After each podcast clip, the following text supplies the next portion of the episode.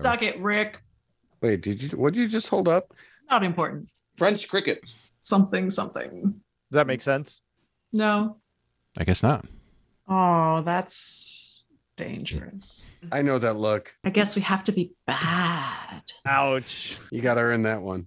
Ricky Dicky. It's weirding me out a little bit. Should we have another disclaimer? That's the joke. Not to the dog. Uh, there's a few too many fingers. God, that's horrible. I made it funny. I made a marijuana humor. I think we should start. Hello and welcome. Thanks for joining us under the library, our actual play Call of Cthulhu podcast set in a homebrew universe built by our very own keeper. If you happen to enjoy what we are doing here and would like to support the show, there's two ways you can do that. First, you can go to DriveThruRPG and purchase the Snake's Oil. It is our um, very own module set in season one, with season one NPCs and season one player characters. Or you could head over to patreon.com slash under the library. Either way, we would appreciate your support. And if you are an RPG player or GM of any sort, D&D, Savage Worlds, Call of Cthulhu, Fiasco, whatever, um, and would like to improve your role playing, you should absolutely check out our other podcast. We just recorded the last episode of the first season. We're pretty proud of that show.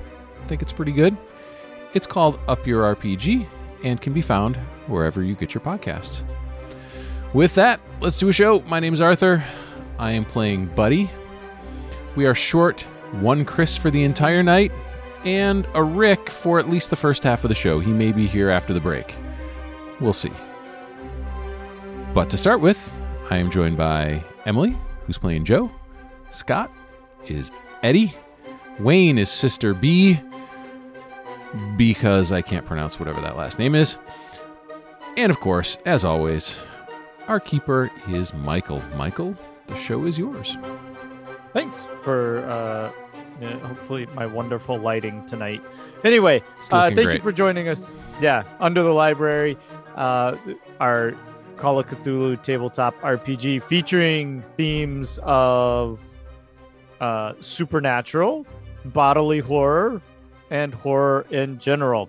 We don't know exactly what's going to happen because we are an improv group, but we do like to preface that some s- material may be sensitive for some viewers, especially since it's mature themes played by immature people. That said, if you've ever considered hiding fake tarantulas in the laundry of other people in your household, then you're in the right place.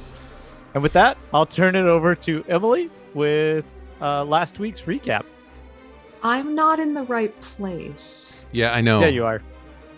No, hi- Oh, you know, it's funny that you said that because as you're saying that, I'm in my own world because th- those those who are watching on um, on YouTube will see that all of the players are in the wrong spot, and I was looking at your your portrait and you're in Scott's spot, and you said I'm not in the right place, and I was like, no, you're really not. You're, you're in little Scott's meta. place. That's it was really meta. that was really weird. That's a little meta. I thought, see, I thought you were going to go another way and be like, Emily, you are totally someone who would put a live tarantula in someone's laundry. But that's what I was thinking. We know, Don't make Michael. Emily mad. Nothing more dangerous. Let me read the vignettes from last week. So, last week we didn't have a normal episode, but we had scenes for some of the different characters. So, beginning with Sam, Sam awoke lying on a dirt road, staring up at the stars, his truck's headlights shining over him and the engine running. He does not know how he got there. He gets in the truck, sees his handgun has been fired, looks around, recognizes the terrain, realizes he's only a couple miles from home. But he sees no animals, no glowing eyes in the woods, none of his cows in the field. So he goes into the pasture to check on the cattle and eventually finds a corpse, a cow corpse, completely skinned in the middle of the pasture. No blood around, still warm, no knife marks. He puts some chicken wire around the corpse and continues on. He finds the rest of the cattle all clustered in the far corner of the field. As he approaches, they bolt for the barn. At this point, he heads for the house. Looking at the clock, he realizes seven or eight hours have passed. In the mirror, he unbuttons his shirt and realizes that there are distinct red marks like suspenders on both of his shoulders. As he goes into the bedroom, his wife wakes up, speaks to him, asks about the cattle, and Sam starts to share his story. Next vignette we have Francis, Buddy, Francis, whose friends call him Buddy, and Eddie Ten Fingers. Friends call him Ten Fingers. Uh, Buddy's security clearance is the highest on the base, or so he believes. And he is right now, uh, he investigates vulnerabilities and keeps things safe. He's five floors below ground, making his rounds through the lab and hears strange noises from the room a violent human scream. He opens the door with his master key and inside finds a very pregnant woman restrained by two scientists. She has weird, gnarled blobs of flesh on her face, and weirdly, she's unexpectedly strong. Uh, a scientist fills a syringe and with sedative, and she eventually goes limp. Buddy has helped to hold her down.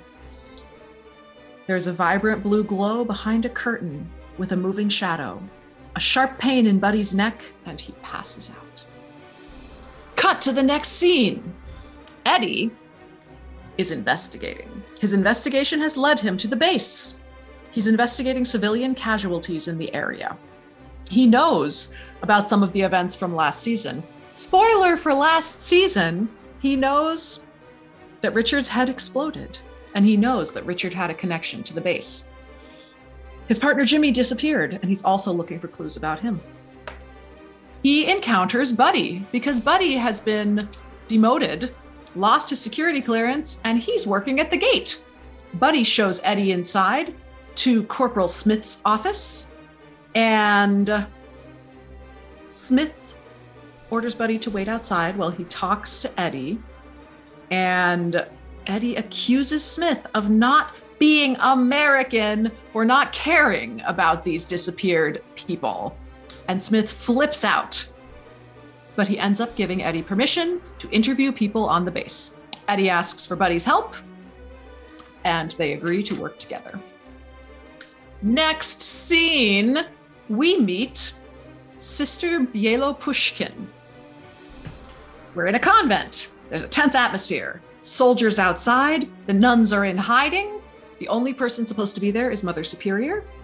Sister B is the youngest nun and she inspires everybody to move. They sneak out the back, dress as townspeople, and a, a townsperson with a truck helps them leave the area. However, they're stopped by soldiers. Sister B hops out, claims to be a gymnast, calls the soldier that she's speaking to lazy and worthless, and he challenges her, telling her, Flip. He refuses. She gave him a lot of attitude. He says, If you are not a gymnast, I will shoot you. She says, If you are not a man, this will not hurt. And kicks him in the balls. I forgot about that part.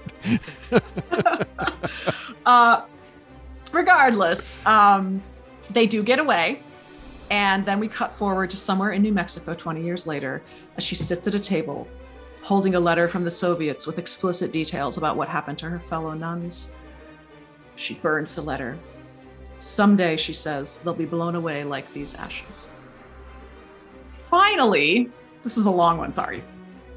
I mean, the whole. Let's go.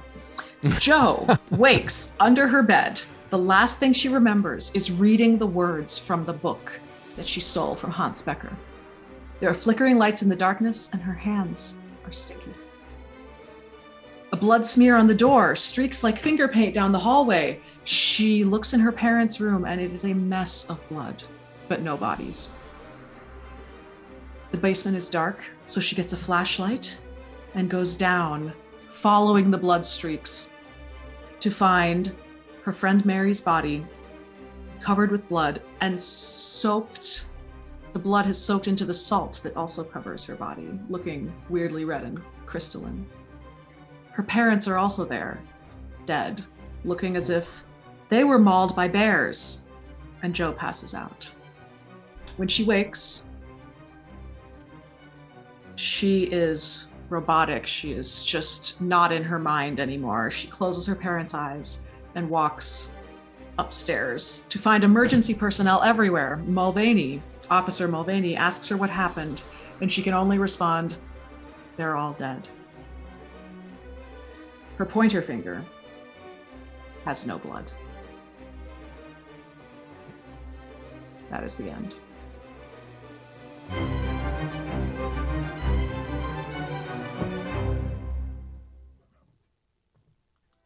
Nice, great job.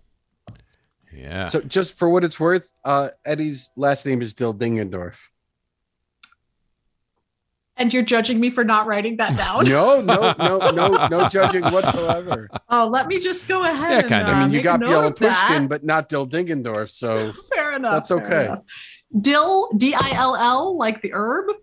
you spell it however you want. All right. Eddie's not even sure how to spell his own name. I, I'm just surprised y'all hang out with me from week to week. For future reference, I do have Eddie's last name now. Nice. Eddie, Dill- Ten Fingers, Dill Diggendorf. Maybe if you guys are Wow. good, I'll tell you the story of how he got the nickname. Gross. Bilbo? You have 10? If you guys are good, I'll tell you the story someday. Okay. You got to earn that one. I, I don't may- want to know maybe your, I don't want to know it. Yeah, Yeah. I was gonna say. I also don't want to know we what do- your what can we definition do of to- good is. yeah. What, what can we do not to hear the story? That's what Art and I want to know. I guess we have to be bad. You could uh, you could try being a little bit more backlit. We'll see if that works. wow. Ouch. Thanks, Scott. You're Thanks for commenting on my epic lighting failure this evening. Always always here to support you. Every time I move, I notice it. It flashes a little bit too, which is even It's great. makes looking at the screen even easier. Yeah. All right. So we're gonna we're gonna last week's episode kind of set a little precedent for these characters that we'll be exploring this season. And so we're roughly four weeks beyond where we left off in season two, right? So um spoiler alert, if you haven't finished season two, uh the Go I'll just call that. it yeah i'll just i'll just call it the uh, departure of certain characters we're about four weeks after that departure uh, so where i think we'd start and for our listeners as our in our vein of improv here the characters don't know what they're about to be plopped into but we are going to start with joe and Hey, Can I just um, ask a question before you get going? And, and if you can't answer this, uh, feel free to say I can't answer that. But um, so Sam's vignette, how far in the past was that? Was that established or no, or is that unknown? Uh oh, it, that was not un or that was not established, but it was um hmm. That's that's definitely like that's backstory for Sam. I think that's fair to say. Okay, but we don't know how far. But it, maybe it, And it helps explain why Sam is staying in it when he, he sort of didn't have an initial reason to it. Actually, he does have a reason to. Okay. Yeah, I was just Uh, curious as as the story was happening. I was wondering, you know, where this fell in, in our timeline. But okay, that's cool. Yeah. If it's a mystery, it's a guess- mystery. That's exciting. Yeah. Um but it is it is before he met up with y'all. How's that? Is Okay. that fair? Yep, that helps. Um okay. Or met up with your yeah, before he met up with the group in the previous yeah. season. Before we Wayne, I met sent- him on the show. Yep. And Wayne, I sent you a little message that um, you'll need to check out. But Joe, what we'll um, so we'll start off with you, and I'm just going to give a little brief recap of what Joe's been with Carly for the last month, um, and being with Carly for the last month. Um, it- she's been she's been taken care of in a way that uh, she hasn't been taken care of since her her parents uh, died, and um, this this nurturing has kind of given her some restoration. Um, we're about to find out how much. So, uh, Joe, would you like to uh, roll um, on on your sand table? Um, and and I would say with advantage because you've had a month of care from Carly and being with Stephanie, who you've been able to kind of act like an older sister to, and in establishing that relationship's given you a bit of confidence. Um, so we're gonna we're gonna see how much we restore you with here. Did you say roll against my sand table? Yeah, You mean like roll sanity? yeah. Okay. yeah, but said Uh, in a really weird way. so, do I want to surpass or do I want to be over or under on this? Uh, well, roll it twice, and which uh you want to be under, Okay. preferably. Okay. Well, uh, my SAN is 28. Okay. My first roll was a 20. My second roll was a four. Holy Hmm. cow! All right. So with that, then, wow, that's that's kind of big. Why don't you roll a d20?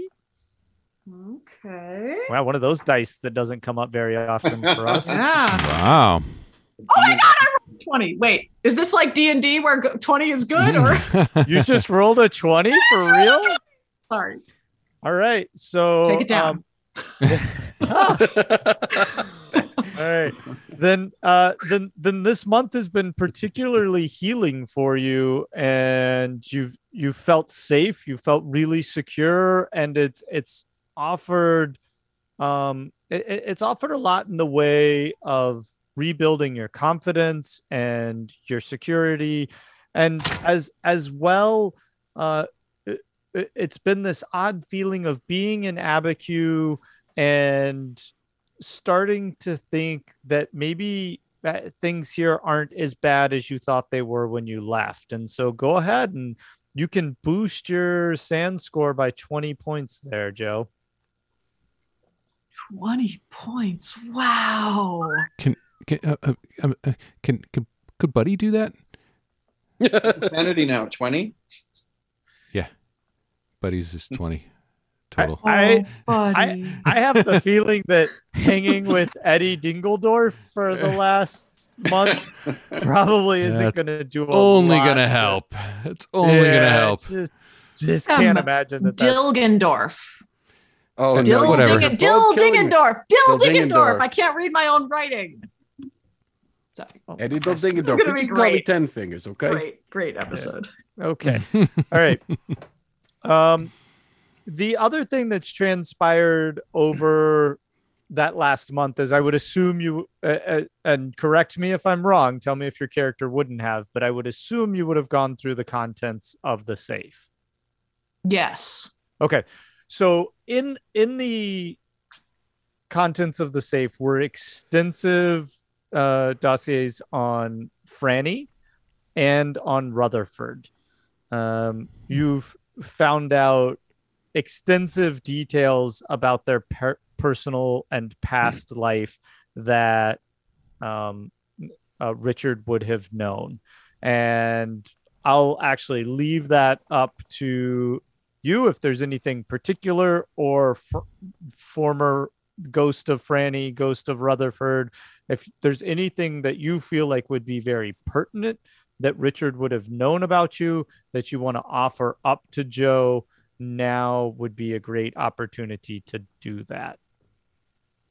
He would Hmm. have, yes, uh, anything that you shared intimately with him, uh, he would have recorded and placed in these files along with photographs of you, um, everything from like designation of height and physical characteristics uh, to emotional moments and also any sort of professional information that you would have shared with Richard would be contained in these dossiers. So they're extensive to that regard.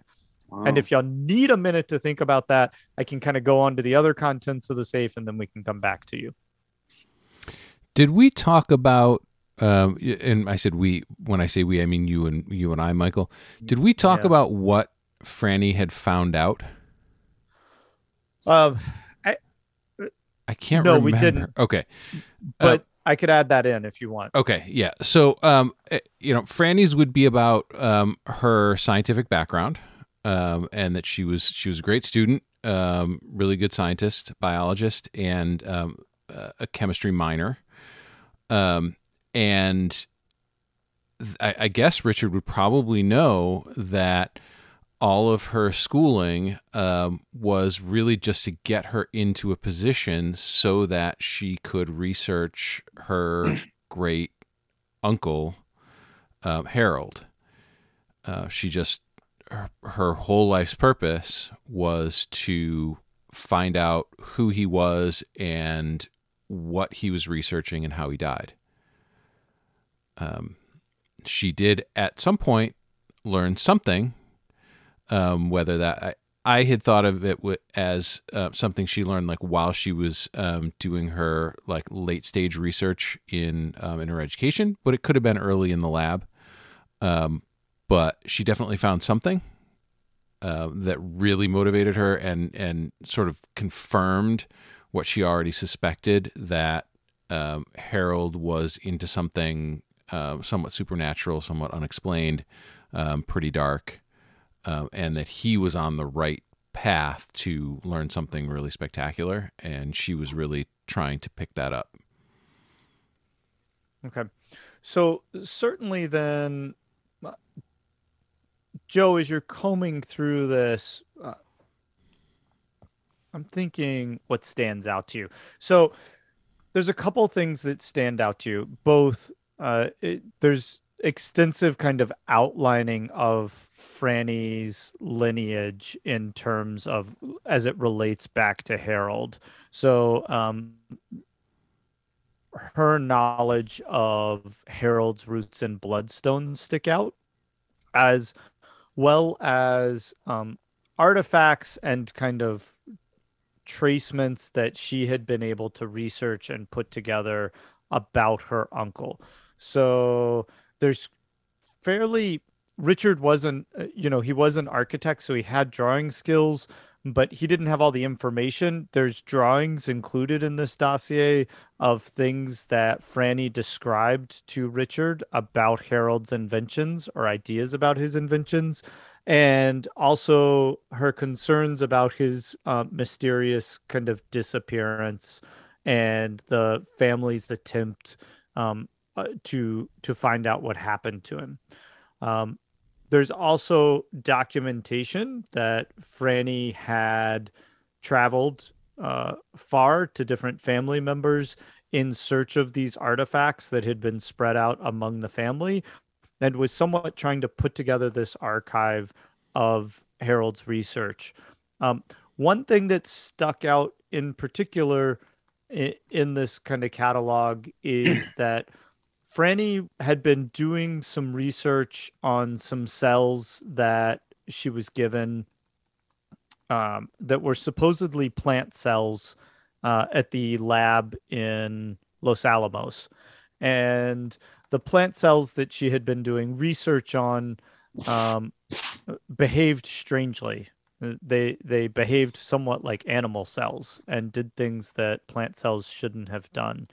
Um, and um, she had this kind of gut instinct and had confided in Richard that she had found uh, in a in a box of stuff that was mixed. It wasn't all um, Harold's stuff, but she'd gotten this box of stuff from a family member, and in it, mixed in, was a vial, and in that vial was some matter that seemed to act in the sh- in the same way, um, but it was a very tiny sample of material, and she wasn't even able to identify what that material was in her research.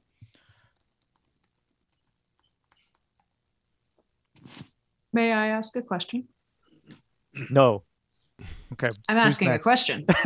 so, was it clear that Franny had actually collected physical items, past inventions, belongings when she went around to these family members? Like, does it seem like there's a trove of Harold's items somewhere? Uh, Art, I'll let you kind of field this one, but I, I certainly wouldn't go so far as to say a trove. Yeah, I, I would say probably not because um, one of the, I, I, I like I like where you were going with like like individual artifacts um, or almost like Mhm. clues to the fact that there might be a group of things somewhere. Um, but in and I actually I found this on Franny's backstory um, recently, uh, just in the last week, that uh, she fully intended to make her way to Bloodstone at some point. Uh, that she was trying to collect enough information and enough knowledge in preparation of actually going to Bloodstone. Um, that she figured that that would eventually be the end of the of the investigative journey, but she was trying to to get really properly prepped before just going there. Okay.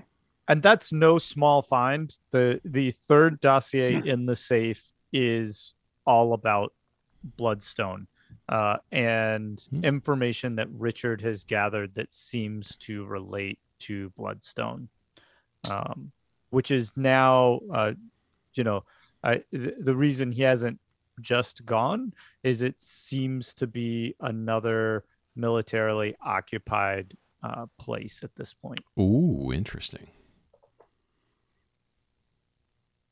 And one more question going even further back to your information about Joe and her intermezzo with Carly.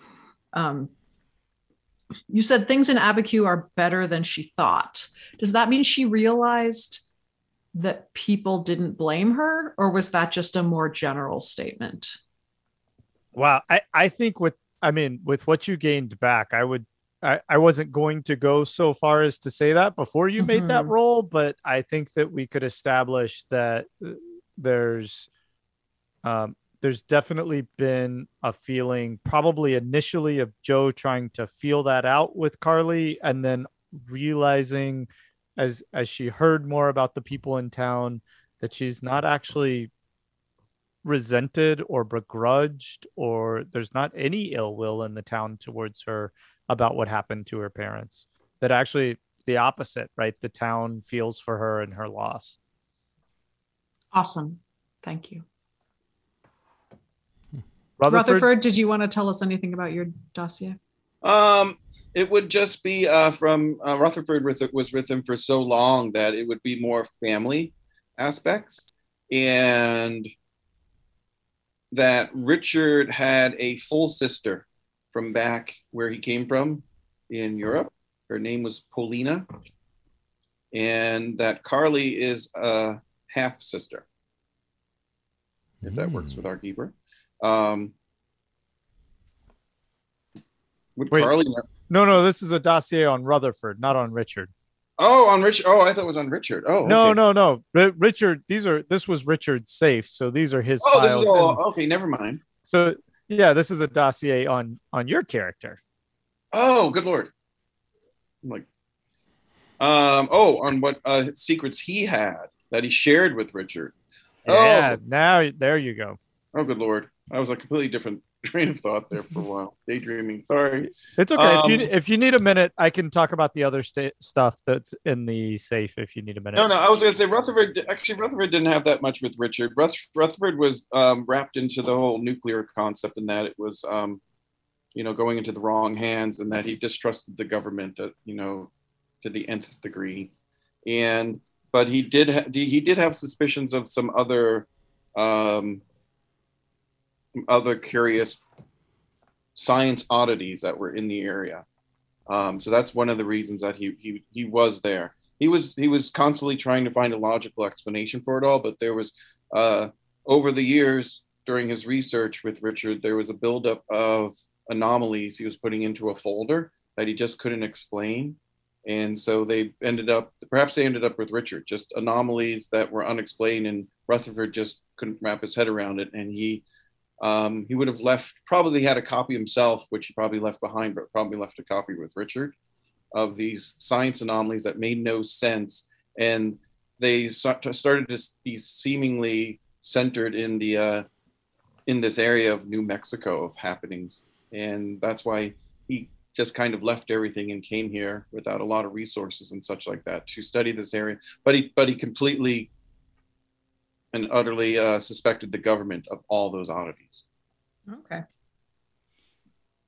So along Cool. with that would be any details that uh, Rutherford knew about nuclear plans that the United States was embarking on.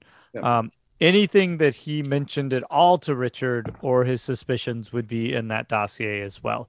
So and there would be- Rutherford was also a chemist, and I was going to say um, there's a possibility. I'll leave it up to the keeper that he might have run across an element that was unexplained on the periodic table of elements, um, or something like that, where he was just it just made no sense to him whatsoever, and he was trying to find out more of it, more from, from it, and more of it. He didn't he didn't get very far at all, but he had a suspicion there was this there was this there was a stra- strange element that he came across once before. Perhaps Richard supplied it to him, and he had no he had no way to describe what was the laboratory results were coming out on it.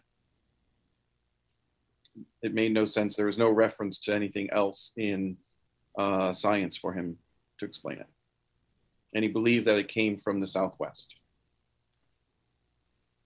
Is that all good with the keeper? it's totally good. Cool. Um, in addition, there's uh, a U.S. passport, a Latvian passport, a Polish passport, Hmm. a Romanian passport, Wow, and a uh, Russian passport. all in his name. That's what I was. I was that's the same thing. Uh, they all have his photograph, um, but Wow. each one has a different name. Huh. Interesting. There were there were also two um, 16 millimeter uh, reel tapes, and um, th- these y- y'all didn't. They, they piqued your curiosity, but it took Carly um, a little bit of time to procure or borrow some something so that you could watch them. Um, when you watched them, and uh, the first time y'all watched them, you turned them off immediately because it was just it was kind of in those early stages after everything had happened to Rutherford and Franny and Cully leaving, and you just you really needed some space, and it didn't seem urgent. But um, in the past few days, uh, you you've gone back to them and y'all projected at them. Um, they're very odd in that the location is completely nondescript. Um, but one uh, tape is uh, of a, a, a man sitting at a table and he appears to be behind um, some sort of shield, clear shield, like glass or something of that manner. And there's three other distinct individuals in lab coats standing behind him, looking over his shoulder and taking notes. all Um, on the far watch- side, all on the same side of the shield. Correct. So it's like he's facing, he's seated behind a table facing the camera. Mhm. There's three individuals standing behind, behind him taking notes. As you watched this one, it didn't make a lot of sense because it's about 15 minutes of this footage. And every time, um, or when you're watching, the people in the background are looking up at, like they're observing something. They would scribble furiously. Um, they seem to be talking to the gentleman sitting at the table and um the the the well, gentleman the man sitting at the table is very focused um and he's looking forward um through it and very intently. Sometimes his lips move. There's no audio to the reel at all. And um and so you kind of watch the whole thing trying to assess what he's looking at. Uh there is when you watched this one you noticed a camera next to um, th- these individuals pointed through the glass onto the other side. And so um, when you put in the second reel um, it appears to be that viewpoint of the second camera. And from that perspective it's looking through th- through the glass and there's um, a woman who initially starts off seated at a table, um, kind of uh, at the long end, staring back at the group that the camera was at, and uh, she's doing very odd things in in terms of you can't really understand what they're looking at. But the first thing she does is push herself back from the table and stand up. She then proceeds to do jumping jacks. Um, she touches her nose um, and seems to be doing kind of these basic, it's like a whole series of um, almost calisthenics, right? Like trying to trying to do these she's doing these like strange physical exercises um, then she um, proceeds to go under the table, lift the table up over her head, um, face away from the men or um, the man, and throw the table against the far wall. She doesn't seem angry. It's not aggressive. Uh, she's just doing it. Um, and then the the last thing it shows is her um, sitting down on the ground, um, covering both of her eyes and laying down. And then the tape ends. Hmm.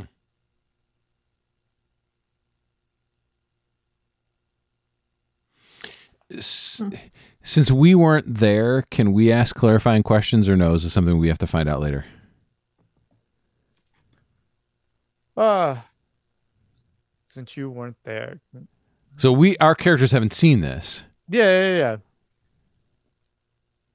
but I am curious and have some have some clarifying questions.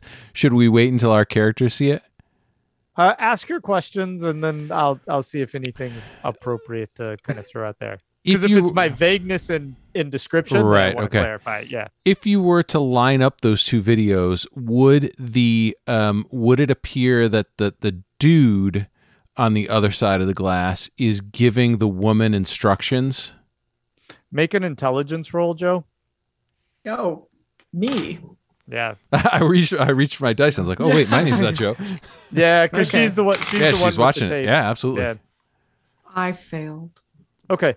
Um. And and so I, I think it's just it's probably not an idea that would come up to Joe at this time. Okay. point. Which I think probably makes sense for. Mhm. Yeah. Okay. Okay. Wow. Uh, other clarifying questions? No, but I'm fascinated. Yeah, me too. Okay. Uh, there's also um, th- there was more cash underneath all of this, right? There was the envelope of cash initially uh, that I think Sam wanted some of. Remember, he was like, "Can I have some of that Yeah. cash?" Get when he left? yeah. And then uh, uh, Carly held back, but there was even more cash in the safe. So a significant kind of trove of items um, in in terms of what Richard had been stashing all this time. Sorry for Annie and Rutherford. Aw. Poor Franny. So uh, I think Carly would look at you, Joe, and I, I will say we'll pick up a couple of days after y'all have kind of viewed this footage, and uh, I think she's just. Um, good good morning, Joe. How are you doing today?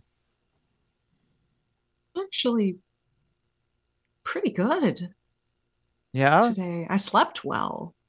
No nightmares, no dreams, even. Oh, that's wonderful.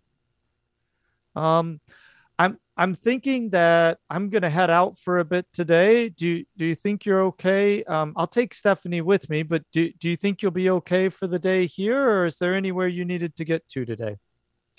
Oh, no, I'll be fine here. Okay. And as as y'all are um, talking, uh, there's a significant knock at the door. Um, Well, and she said, and she looks at you and she says, "Hmm. I I wonder I wonder who that could be." I don't know. I'm not expecting anyone. You know, I. You should probably get it. I'll If stay only here. there was some way to find out. Okay. So uh, she heads to the front door and she opens it, and uh, there's a, a a woman standing there in the doorway, and Carly says, um, uh, "Hello, may may I help you?" Yes, you can help me. I am here. I'm sister. I'm a sister from Saint Ambrose, and I'm here to ask some questions. Uh, you are, you are uh, Carly, I do believe. Yes. Um, I'm sorry, Sister Ambrose. Did you say Sister Oh no, I come from the Sisters of Saint Ambrose. My my name is Sister Biero Pushkin, but uh, it is difficult sometimes. So people have started to call me Sister B. You, you may call me Sister B. And, And- she, she has a big suitcase sitting there on whatever the stairs, uh, such like that. So she, Okay. It's a very old style suitcase. and and Carly's kind of poked her head around the door to answer it. And so Joe, you see Carly motion with her hand to you to to like, you know, maybe get out of eyes. She doesn't want you seen. Um 'cause Okay. She's a little bit suspicious of what's going on here. Then I'll be right inside of my door, but listening avidly. Yeah, yeah, yeah. All right. And um I'm I'm sorry, sister, but uh I, I don't believe I have any r- relationship with your convent. Um and uh, what could I do for you? Oh, there, there. I believe you, you, you may have a relationship with other convent, and you, and you don't know. There are so many strange streams in the world that sometimes crisscross, and the, and people don't even know it. and she's so. I was wondering. It, it has been very warm out today, and I've walked walked very very far. And she has, you know, her just these very plain, big shoes, nothing fancy. She's absolutely, you know, a nun, and she's like says, I, I would greatly appreciate it. uh, And if I could come in just for a moment, Miss Carly, and we, we could sit down and just have a, a little talk. I, I, I have uh, some questions about someone that I believe we have a mutual, let's just say friend at this point. And she says, "Oh, I, I was um I was about to head out for the day, sister. Do you um could you could you tell me what how you know my name?" Oh, well, that is interesting, my, my friend. Um, first off, it is it, your, your name. Um, you, you are called Carly, but uh, I, I, I just want to say that if we, if we can come inside, I, I don't want other people to hear what we have to talk about. It is it is private and important, and uh, this is where she will use, if if you can, she uses her. Oh, is it her persuade? She's in, Okay. per- but her persuade's not pushy. It's in this very older nun, sweet sort of way. She Okay. says, "Oh, "But that cu- that cu- that glass of water would do so much help for me right now, and I've come such." a long long way it, it just one one glass of water and then a few minutes and uh, just a short conversation to uh, talk about someone we know And and uh how did you do? let's do it ah just missed and she Okay. has a good persuade That's okay. Uh, Carly didn't do much better on her perception. So um, I, I guess what she, what Carly does is she says, uh, "If you'll just hold on a minute, sister," and um, she she pushes the door to, and she looks over her shoulder. I, I don't know that anybody necessarily could see it, and she makes sure that Joe is uh, unseen and that uh, Stephanie's also unseen. Uh, can so- with with uh with sister Biela pushkin's abilities can she try to do a spot hidden? Well, she is um that she's outside and I'm saying that Carly like just push the door closed. Um, is there a little window or anything? Because sister Biela pushkin will uh Oh, that's a good one. All right, She'll- yeah, I'll she'll- take that. I'll take that. she'll that. lean over and she and she'll just go she'll drop something and she's oh and then you know do the old peek under the No, curtain no, no. I'm I'm thinking just like go ahead and roll. I have an idea. Let's see how you do on it. While he's rolling, can I ask a question? Yeah. Because I wanted Joe to also roll a perception because Carly rolled a perception and Joe's listening, but there's no perception skill. Uh, well, I meant by um, you can use like uh, I, I was using intelligence Oh. to see if Carly felt like anything was off or to to not be persuaded. es- Essentially, if you want to use if you want to use your wisdom um or your intelligence uh in order to like eh, what what were you going for here? I guess I Oh, I wanted to know if I felt like anything was off because this woman shows up and knows Carly's name and then wants to come in the house and won't explain why. And I did Yeah. make my roll. I, well, I don't think you even have to make a roll for that. Joe, okay. knowing Joe, that's going to put Joe's hock. I mean, Carly's Mhm. hockles are up as well, right? Like there's there's concern. So, um, but for whatever reason, um, Carly decides to to let her in. But before that, sister, um, when she closes the door, there's a little window, just like you described, like one of those little square windows with the little kind of um, small panes in it. And Mhm. as she closes the door, you poke up on your tippy toes and you look through there and you see Carly's head turning looking down the hall behind her towards the bedrooms in the house and she's she's she's waving at nobody essentially but you see her little you see her little you see her hand kind of um Mhm. moving as if to motion somebody out of the way and then she opens the door and she says um uh, why don't you come in sister and um have a seat right here and it's that little sitting area in the front of the house where rutherford's eye exploded out of his head. Mhm. um and so um uh in fact uh, what what a, what a little moment where sister bella pushkin sits uh right where rutherford's eye flew out of his head and she sits in that exact same spot. And uh carly who seems a bit nervous and maybe a, a tiny bit on edge gets you a glass of water and hands it to you and says uh w- would you like anything a bit stronger sister oh, and she says, "Oh goodness, goodness, no!" And when she's doing this, she, she's quiet for a second and she does a listen check because that's what she does. okay sure It's the spot, the spot hidden didn't go so, but the listen check she got. okay Um, so and she, and she, she got she gets a sense because she has a good psychology too. Okay. And so uh she hears um some coughing down the hall. It's not you, Joe, it's Stephanie who's um yeah, that's you what know, he, maybe the the kid. Okay. kid like maybe she sneezed. The little kid sneezed. We'll go with that. And uh so you hear that. And then and then uh Sister Bella pushing her and goes, if she hears the sneeze, she goes, "Oh, God, God bless you for your sneeze in there. I hope you're on not sick." And no, no, no, you do not bring a sister anything more than just just water, just water for for Sister B. I I do not need anything harder than that. That would not be great.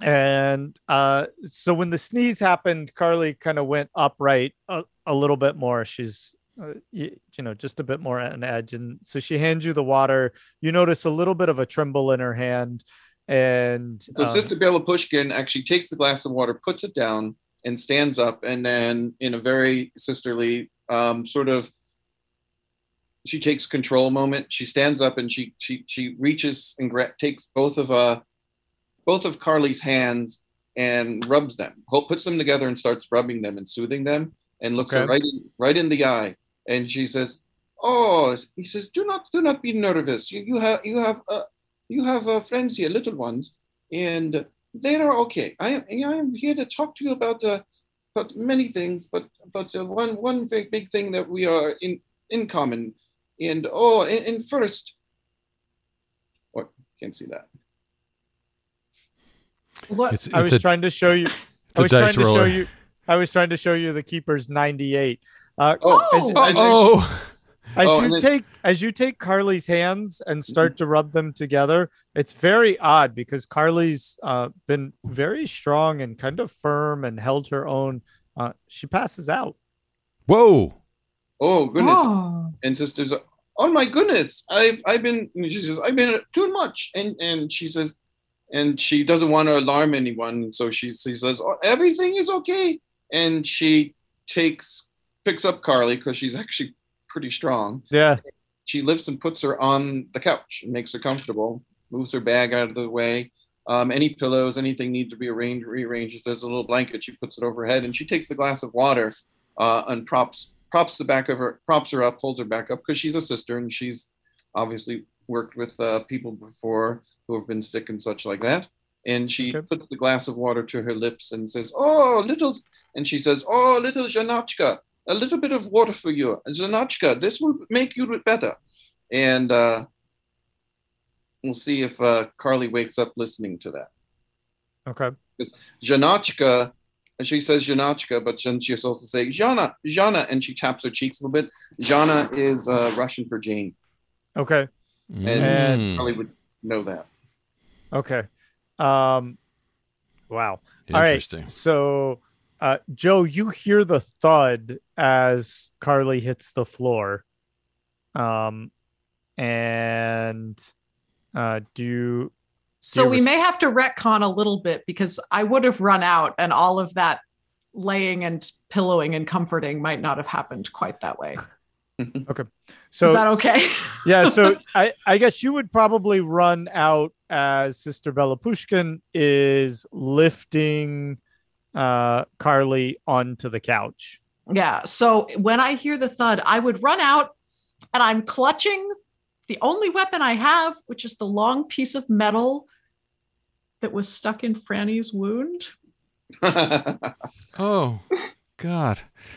I mean, it's So- been cleaned. okay. Yeah. So, uh, yeah. Okay. The one from the doctor. Cleaned. Sister B would finish would Alright. finish putting putting uh putting Carly on the couch. So at that point, and would turn and would Wait. just Yeah. Just wait. uh, well, I don't Because know if I, I'm I, running out well, and I'm know, going actually- to yell, What have you done to her? okay, there you go. Well, No. all right. Well, she has her in hand, so she has to put her on the couch. That's what I was going to say. So she has to put her on the couch, and then I assume turn around because she can't see you. I, I'm envisioning you're behind Sister B. if I can, I will slide in front of Carly and brandish my medal at you, strange petite woman. Oh, well, did I? Did is she already picked up? See, I, I thought she was picked up. You already. said you just put her down. oh, on the couch. You said you just put her down on the couch. And Okay. so I would yeah. like to run in between. Oh, okay. Well, that's fine. And I was like, oh, there is other, there is many other people in the house, and, and who are you? And I said, What oh, did you do to her? Is she okay? Oh my goodness, she she fainted. We were talking for a moment, and I grabbed her hands, and she was overcome. She just fell to the floor, and she says, "Oh, oh, my dear one, we must get this water into her." I reach over to the water glass, and I, I bring it over then to uh, Carly, to her lips, and I said, oh, "We we must give her water. She she she fainted onto the floor, and I hope she did not hit." Who are you? Oh, and I, I am uh, Sister B. I am here to see Carly. We have many, many things in common, and we have to have a little talk. I'd love to have you sit and join us. And I believe there's another one here, a little one. I heard a sneeze. That's not important. I said, oh, I well, sneeze. Oh, no, you did not sneeze. That was a little child who sneezed. You are not a little child. I have a very, it also- very childish sneeze. It also came from that other room over there. But that's not important. The important thing is this woman, uh, Carly. We, we need to help out our little Janachka here. Should not.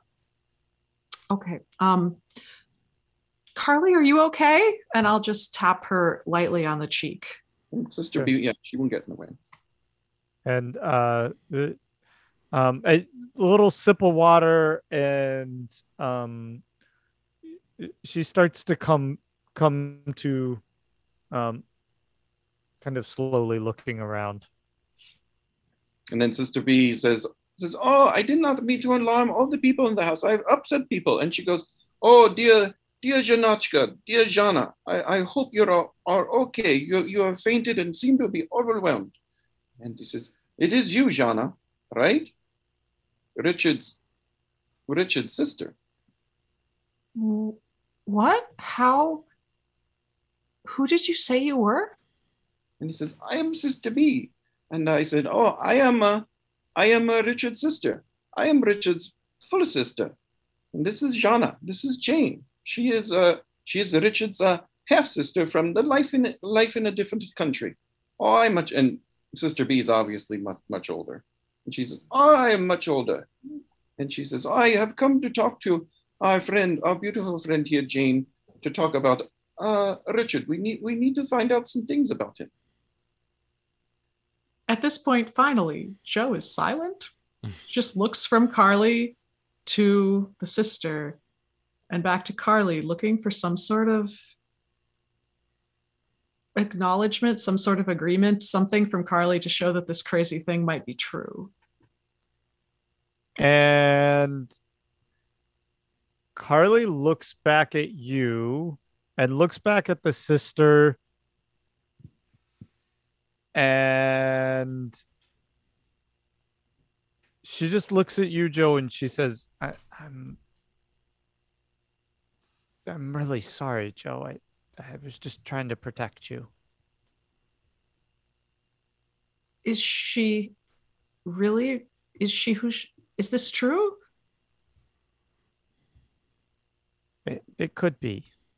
And Sister B goes, Oh goodness, I have put so much uh, doubt and mystery into all the people in this house, and I, I I feel terrible about this. And and Sister Sister B goes to sit on a chair, and she she she looks upset. She says, I I knew there would be many waves caused by me coming here and asking questions. And and Collie, I, I have I've never met you in person, but Richard he he sent he sent photographs of you when you were younger to me eh, back in Europe, and I I saw you grow up in in it was wonderful. But uh, at this point, I, I will call you I will call you Jana because that is that is your name and has always been.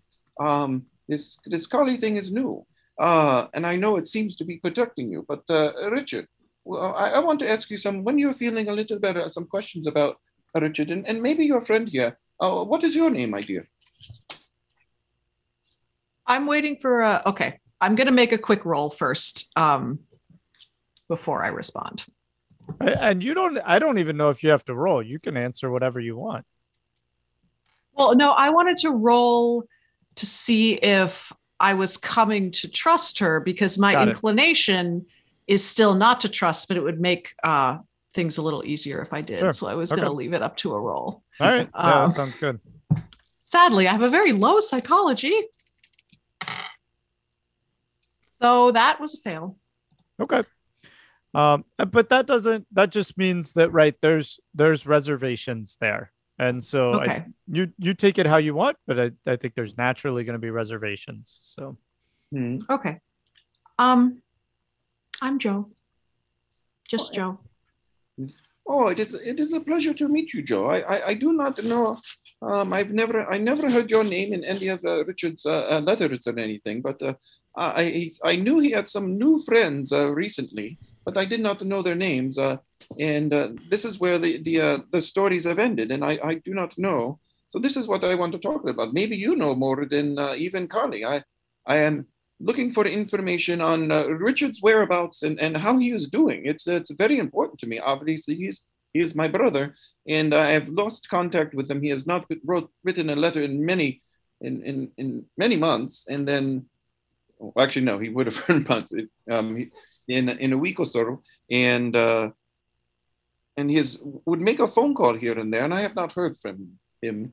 But uh, I'm just curious about uh, if he is okay and I was hoping to talk to Carly, and, and perhaps you know more. This is very, very, very beneficial that you are here. So Joe's eyes get really big and her face just kind of falls. Oh, and we'll go to a break. Okay. Perfect timing. Everybody take a few minutes and we will see you on the other side. We are back from break. Michael, back to you. Yes. So we're cutting the camera from Joe's kind of slack jawed face and uh, heading over to a local or local um, uh, a bar in Eddie town. and Buddy show.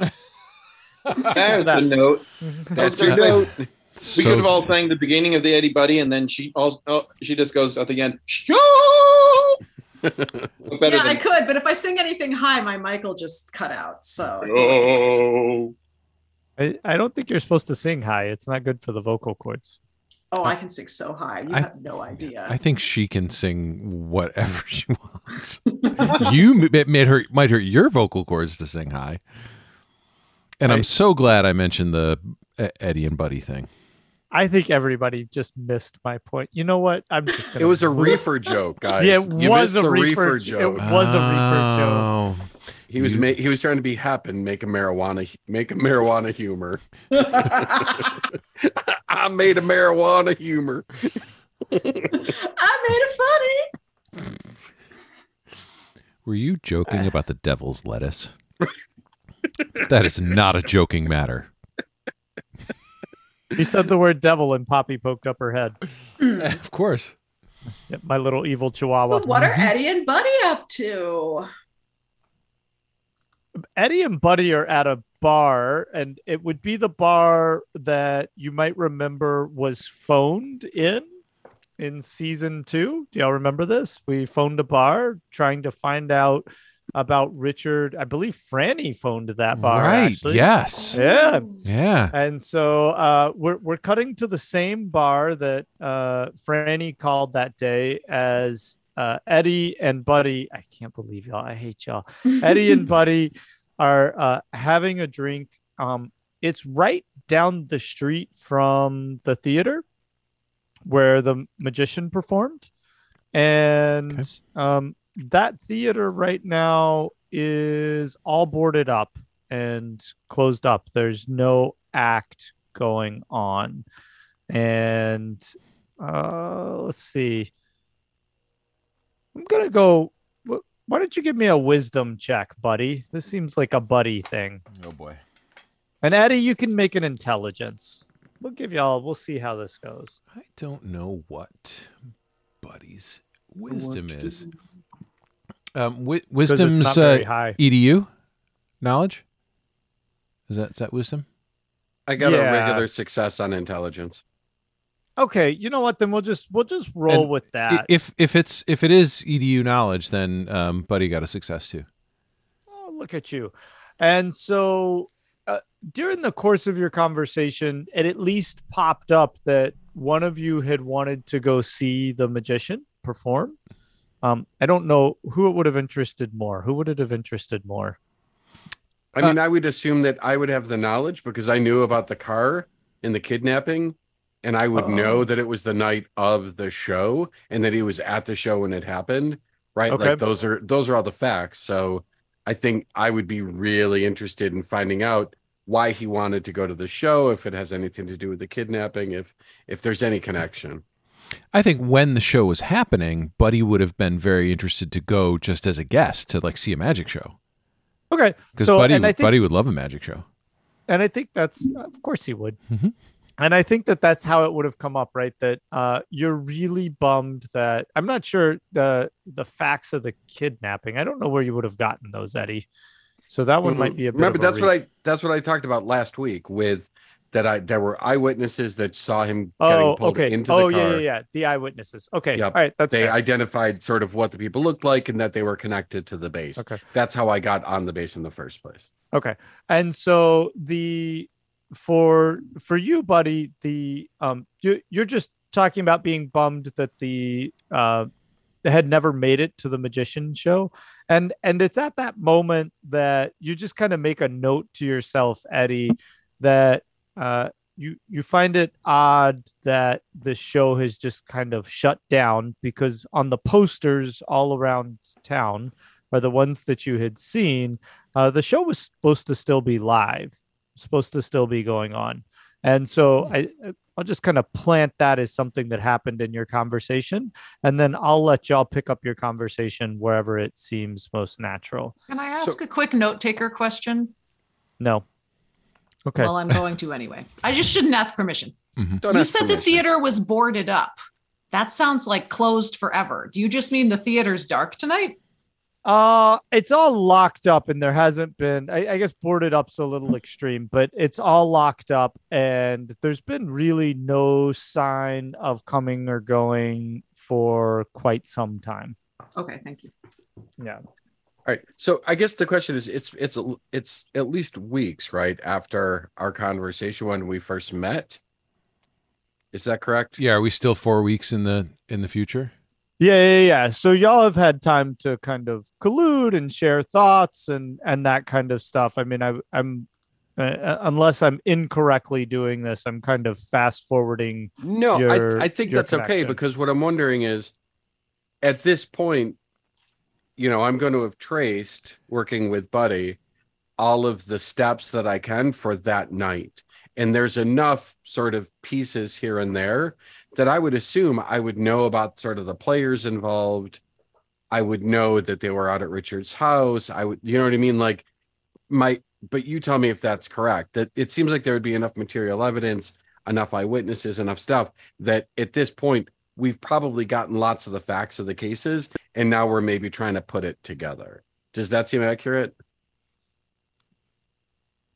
Right. I to some degree. I mean, you you wouldn't have known like who Boone was. I don't think there's any reason you would ever have run into Boone. Yeah. Um. I, the but we'd know that, for example, there was a guy, right? There was there was a hobo because A there was a drifter. lot- like a drifter. There were a lot like there were again there were probably witnesses. There was the burned out vehicle. There were okay. he was Yeah. serving at the base like so all these things had eyes on him and in four weeks is a long time in an investigation That's so you know it's safe to say that we would have talked to enough people in town to probably gather it's not like someone was hiding like a ninja the whole time so yeah. people were out and about in the open That's fair. I mean, certainly Franny would be noticed as missing, right? Like that would be major. Um, I, I think at this point, um, certainly Cully's gone right Rutherford's disappearance is going to be noted. Um, Cully's gone, but I mean, really, um, unless he left evidence at the house, right? You're talking about a kid from the straits that, uh, really, I don't, I don't think there's a whole lot of reason for him to pop up in the investigation, except I there's a kid the- around. yeah i mean i think the interesting part though is he he he got the house and sort of at least in my head canon he tried to sell the house Okay. so it, it's so it's like you know all of a sudden this kid shows up on the deed shows up as the owner of the house and within a week two weeks whatever it would take the house is sold and the kid is gone so that's and that's part that right that's your that's your um Cully canon that I didn't know. So that that makes that works for me.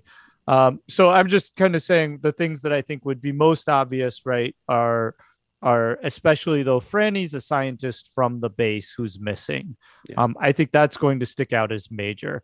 Um Rutherford's Rutherford's disappearance uh would be significant as well.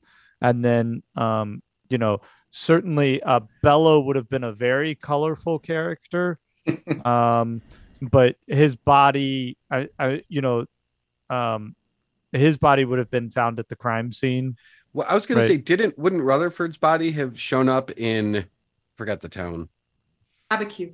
Yeah, Abiquiu. thank you. Yeah. Abiquiu, wouldn't his body like because I'm wondering if that's one of the hooks that gets us over to Abiquiu is we would have the knowledge that he a guy who was seen with Richard shows up dead in Abiquiu later on, you know, like the next week or later on that week or whatever. yeah yeah, yeah. okay yeah, yeah yeah that works for me Yeah. i like that that makes sense i won't fight that All right. So I, I thought I was going to have tickets to this magic show. I was really excited to see it because you know back back home in Albany before before I got into the service, I went to see a magic show. It was really great. It was a ton of fun. But but now it, they closed before I could get my ticket. It was really sad. Have you ever seen Yeah, a you magic know, show, uh, Sir Sir Eddie? No, it- wait Oh, What what are you talking about here? It's been a long time. You're not gonna call me ten fingers, you call me Eddie.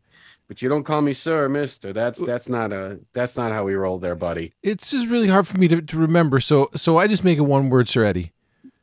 Sir Eddie. That it makes me sound like a knight. I gotta pull my sword out. Oh, please Uh, don't do that. That's not, that that sounds inappropriate, sir. Eddie.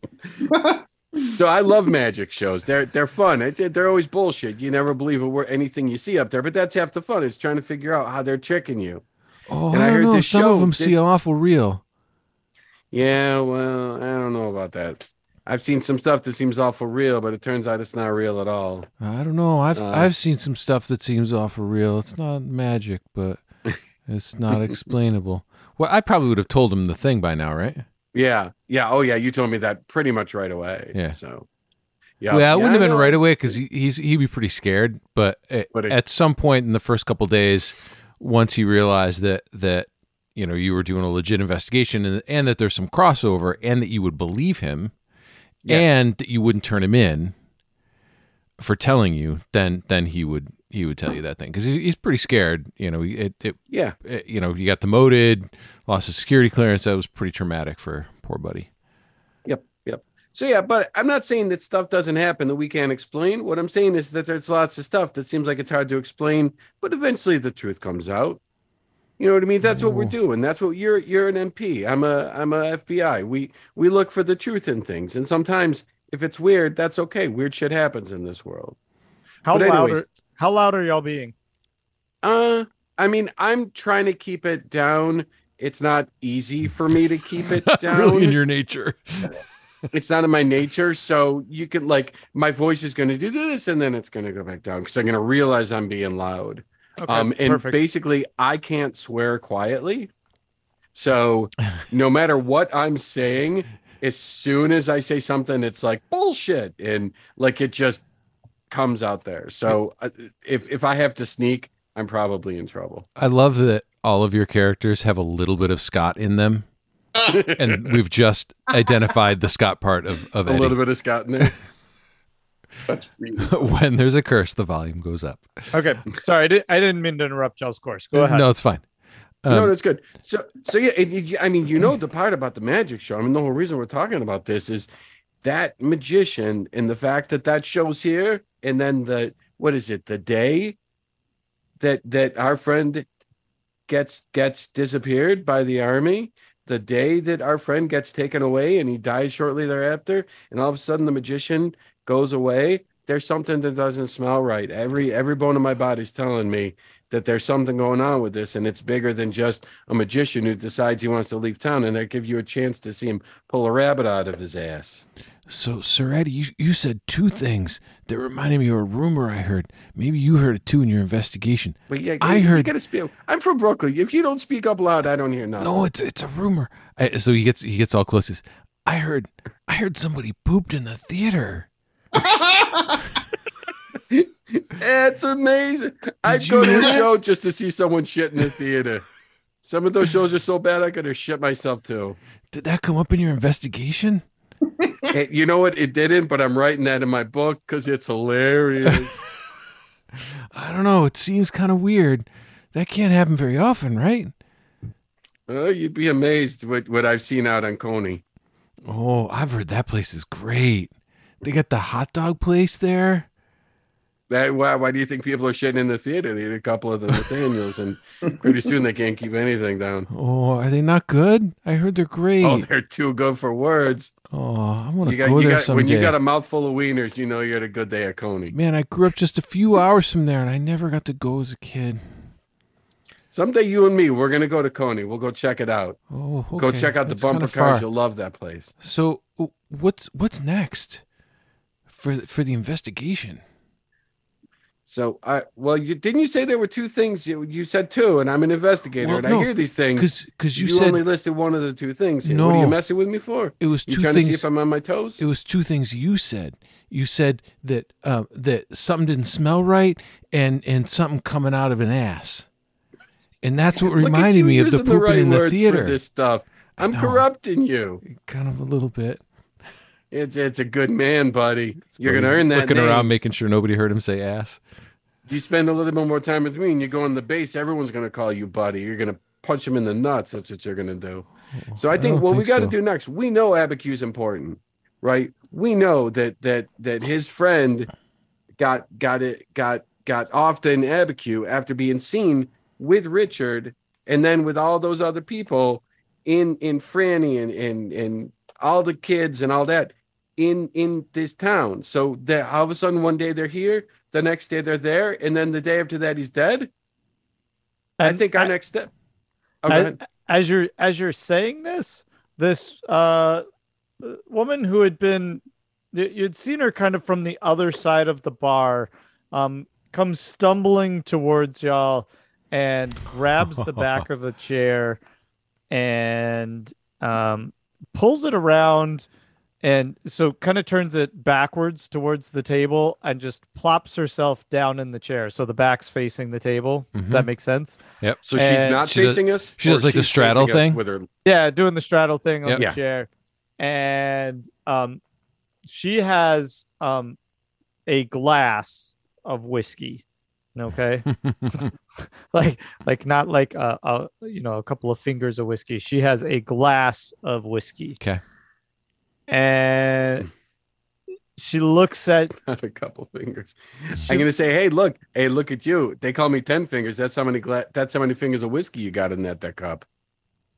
and she she looks at you real hard, Eddie, and she goes, "Huh? Explain everything, huh?" Yeah, that's what you think you can do. You're real smart. Think you can just explain everything, don't you? And Mhm. and you you you Yeah, notice pretty much.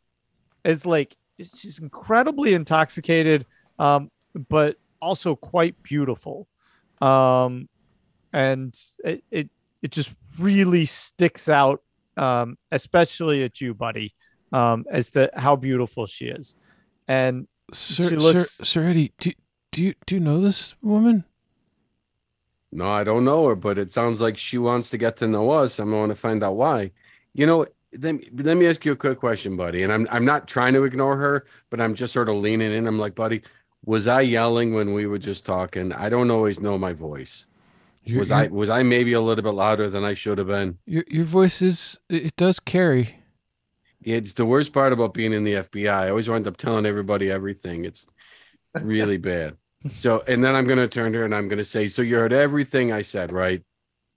I just heard the part where you said that you can explain everything. I Can you do that? Can you explain everything?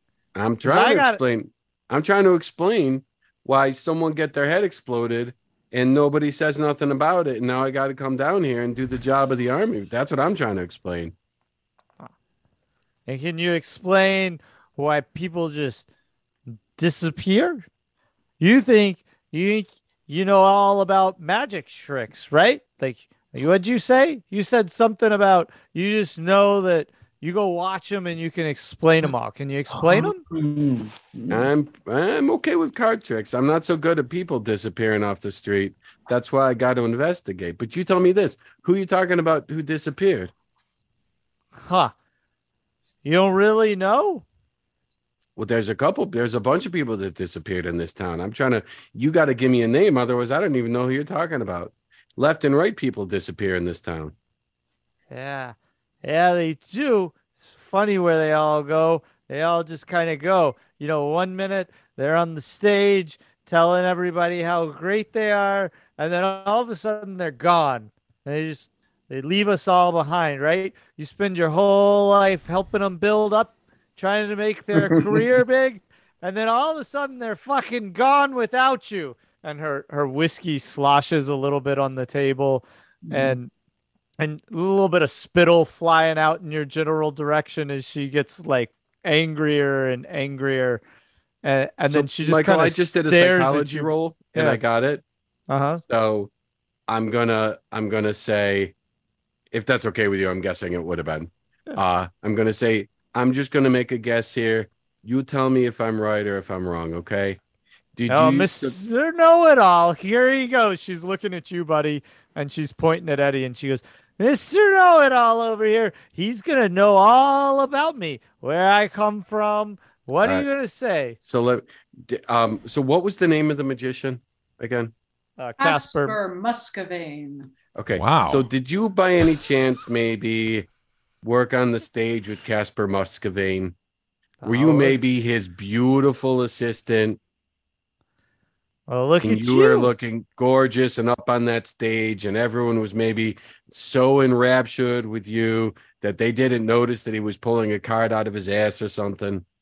Oh, look at you. You do know everything, huh? That's pretty good. I like that trick.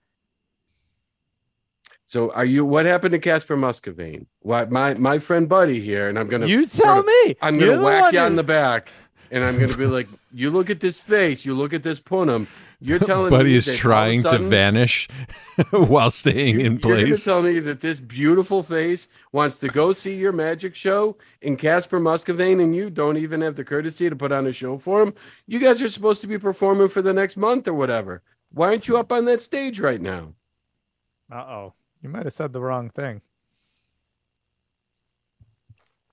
She, with her with her whiskey on the table, stands up and turns the table upside down, and she says, "How dare you tell me what I didn't put on a show for your friend? He's the one who left me, Mister Know It All. You tell me where he went. You seem to know everything. You tell me where he fucking went to. Huh? Where'd he go? First, first and foremost, I want to know Buddy's Eddie's- reaction Eddie's to having a speechless. table flipped on him. Uh, so which direction did the table go in relation to Buddy? I'm picturing so I'm picturing Buddy kind of in the middle and the woman on Buddy's right and and Eddie on Buddy's left. Is that right? Uh, I, Does I that had work? The woman, I had the the woman in the middle, and um, uh, Eddie to her left, and you to her right. So when she So flipped the table, right. it actually it, it actually went between y'all, like it flipped towards the empty chair, basically. Okay. So So then like square table. yeah, yeah. yeah, Yep. yeah. Uh, so Buddy would have his hands in his lap and he's kind of looking side to side and trying to figure out if he should stand up or stay seated or pick up the table. and then while she's talk while she's giving that rant, he would get up and pick the table back up. As if he Okay. somehow is responsible for it falling over. Oh, Okay. And and the glass too that fell on the floor. Absolutely. Yeah. yep. Okay. and I'm not for And, nothing, and but I'm sort of coaster backing- underneath the glass that's now empty. I'm backing up and I'm just sort of float in my hand near my waist, near the holster on my waist. I'm not drawing or anything like that, Yeah. but I've been in enough situations where things get bad quick. So I want to be ready. And I sort of put my hand out and I say, Look, lady, I'm in the FBI. I don't want to got to do nothing to you. But if you don't take it down a couple notches, we're going to have a problem. Oh, you're all fucking the same. It's my I'm the problem. Telling me I'm your problem. And she just like she just turns, she goes right behind Buddy and she starts heading right out of the bar into the street. Stumbly, very stumbly. Okay. So- I'm, yeah, I'm not, I'm not, I'm Sir not Eddie, chasing her. I, I I think that woman was upset. Yeah. I, I think I think your investigative genes are probably uh, full of, of bravado right now, buddy, because you know your stuff. That's pretty good. What did it did the flipping the table or the screaming at us give it away? I think So, it was the do me combination of the two. Can we can we split up for just 10 seconds, not even too far? Can you just go watch and see if you can see where she goes, but don't follow her? I want to go ask the bartender the story. Okay, yes, sir. And he gets up like you know he's just been given orders, so he's he's up to follow the orders. Okay. So you if you head out the door, I assume, right? Mhm. Towards the street. Yep. And um And he'll do a very not far. clumsy. He'll do a very Yeah. clumsy like open the door and and you know do one of these things. All right. And you see her like very aggressively kind of accosting people on the street with um what appears to be like a quarter of a deck of cards. And and she's slurring great. people going like, pick a card, any card, just just pick a card. Pick come on, come on, come on. You know, and like just Yeah. kind of and people are like, ah, you know, kind of like moving around her and just trying to like get away and and she's should turn back in your general direction as they walk around her saying yeah well you'll never find out what i know i knew your card and and th- just kind of random shit like that Uh-huh. Okay. Uh, well, he's gonna uh, you know stay. He's gonna follow her a little bit, but you know, staying back quite a ways because he really does not want her to know because he's kind of terrified of her. okay yeah, yeah that makes sense all right Okay. uh eddie Wait, is there any more with that? I um don't want to I don't want to interrupt. you know what buddy give me a luck roll Mm. Oh, yep, that's definitely a success. Uh, Okay. yeah, very much. Okay. Uh, hold that luck roll. We might Okay. open. We're getting kind of close on time, so we might open with that luck roll. But you make a note that you made that luck roll while you're following her. Okay. Thank you, Emily. And it just, just to close off this part of the, the the story. So what I want to do is go up to the bar. You know, if I have some sense of if there's more than one bartender wherever she came from, I want to go grab the bartender that I think she was talking to, and I want to find out a little bit about what's happening with her and what her story's been. So if we have time today, great. If we want to wait till Yeah, next week, Make no, we got time. I was just saying I wanted to cut back to this. So make a luck roll. okay.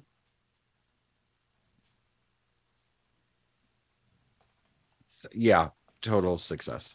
Okay.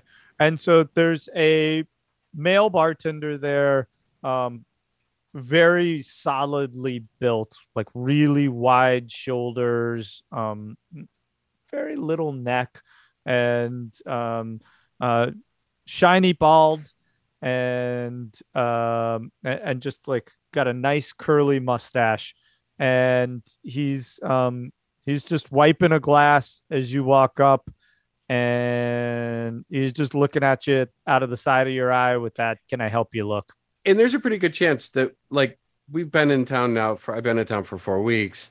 This right is you're not a first night- stranger i'm just Yeah, i'm it's just my, saying my first just, night getting a drink. he's just looking at you like you know what can i do for you Yeah.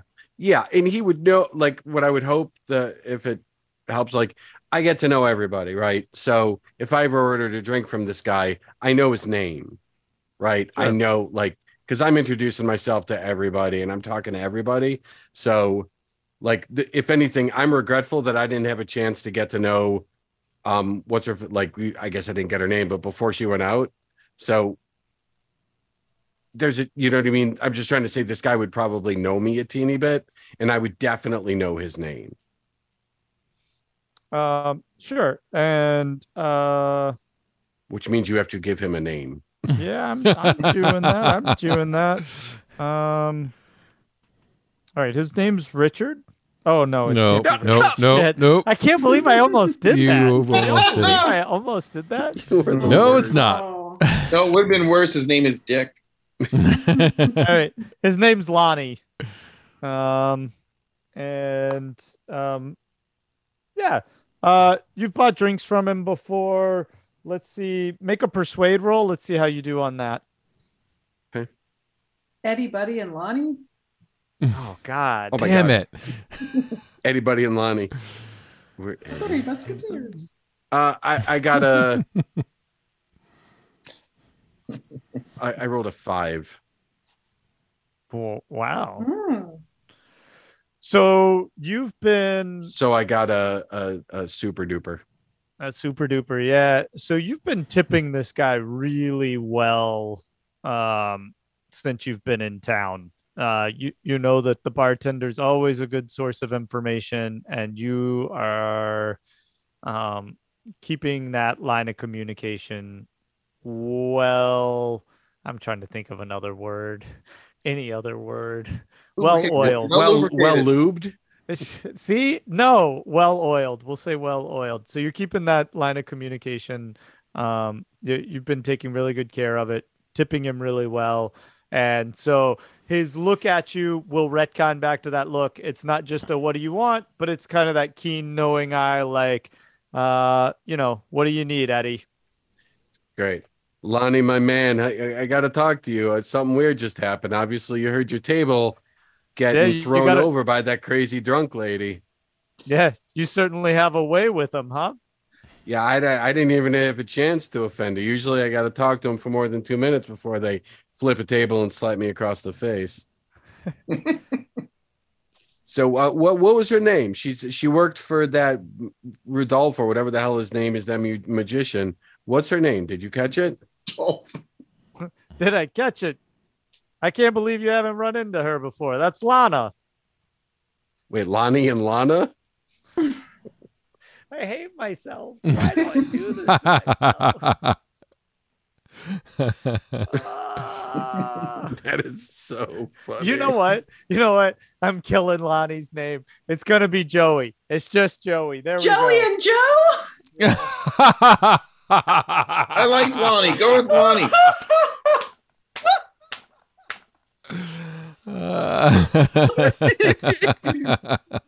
Just, you should name him all Oh, Michael. Michael. Is there a name y'all can't screw up? I mean, like really? Us? there? Nope. nope. All right, fine. We'll stick with Lonnie. Yeah. All Lonnie's right. great. Lonnie's All right. perfect. Yeah, So, uh, that's Lana. So yeah, what what's her story? What did you, she she had enough uh, whiskey to down an elephant here? So what's she doing? Well, I mean, you know, that's nothing new. You hadn't seen her in here before. She's always down in the whiskey. I, I guess maybe I just didn't notice or We've been so you know what I'm doing here. You know I'm investigating this stuff. I'm trying to keep the people of your town safe. and then some woman's flipping a table at me and my friend Buddy.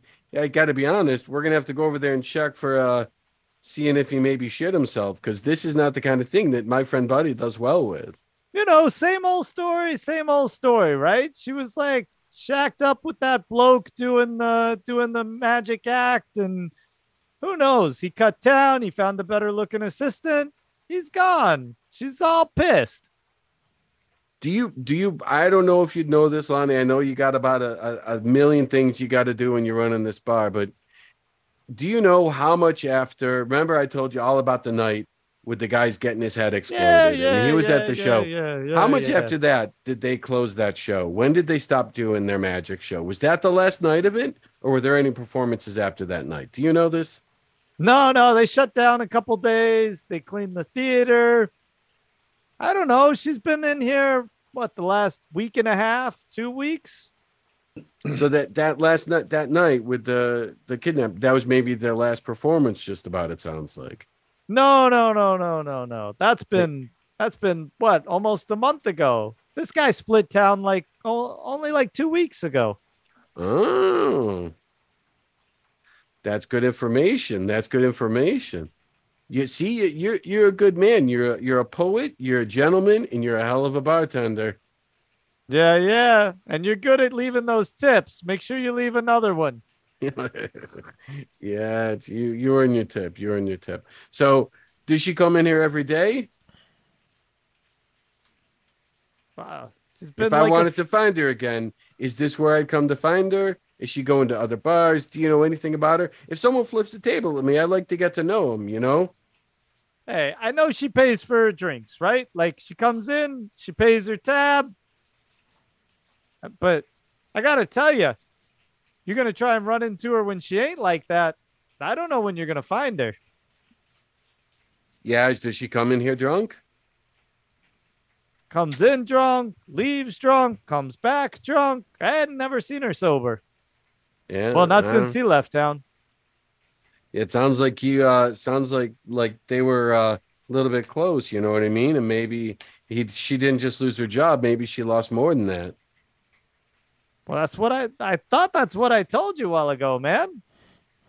Yeah, you know, sometimes I, I get a little confused. There's a lot of facts in this case. There's a lot of stuff. I'm still worrying that maybe one day I'm going to wake up with my head exploded in this town. Seems like that's pretty common. Yeah, just change your name to Columbo. I don't know who that is, but he sounds like my kind of guy. All Uh, right. okay. This Time sounds like so. Yeah. I'm gonna go check on my friend Buddy. I'm gonna slide, you know, a nice tip across the table for him. At the time, like a it feels like a buck would be pretty good. Um, Okay. considering drinks are like like 25 cents. Yeah. So No, that, know. that would be that would be significant. Yeah. He'll uh, he'll he'll immediately kind of scoop it up and slip it in his pocket, give you another nod, and uh, uh, say good luck to you there, Eddie. Good man, Lonnie. Good man. Okay. All right. So Let's for what it's worth, I'm gonna head out and look for Buddy. Okay. And then we'll close there. All right. That is going to do it for us tonight. Until next time, you can find us online under the library.com, under the LIB on Twitter, under the library on Instagram. So for me, for Scott, for Emily, for Wayne, and for Michael, and even for the absent Rick and Chris, thanks for joining us tonight. We'll see you next time.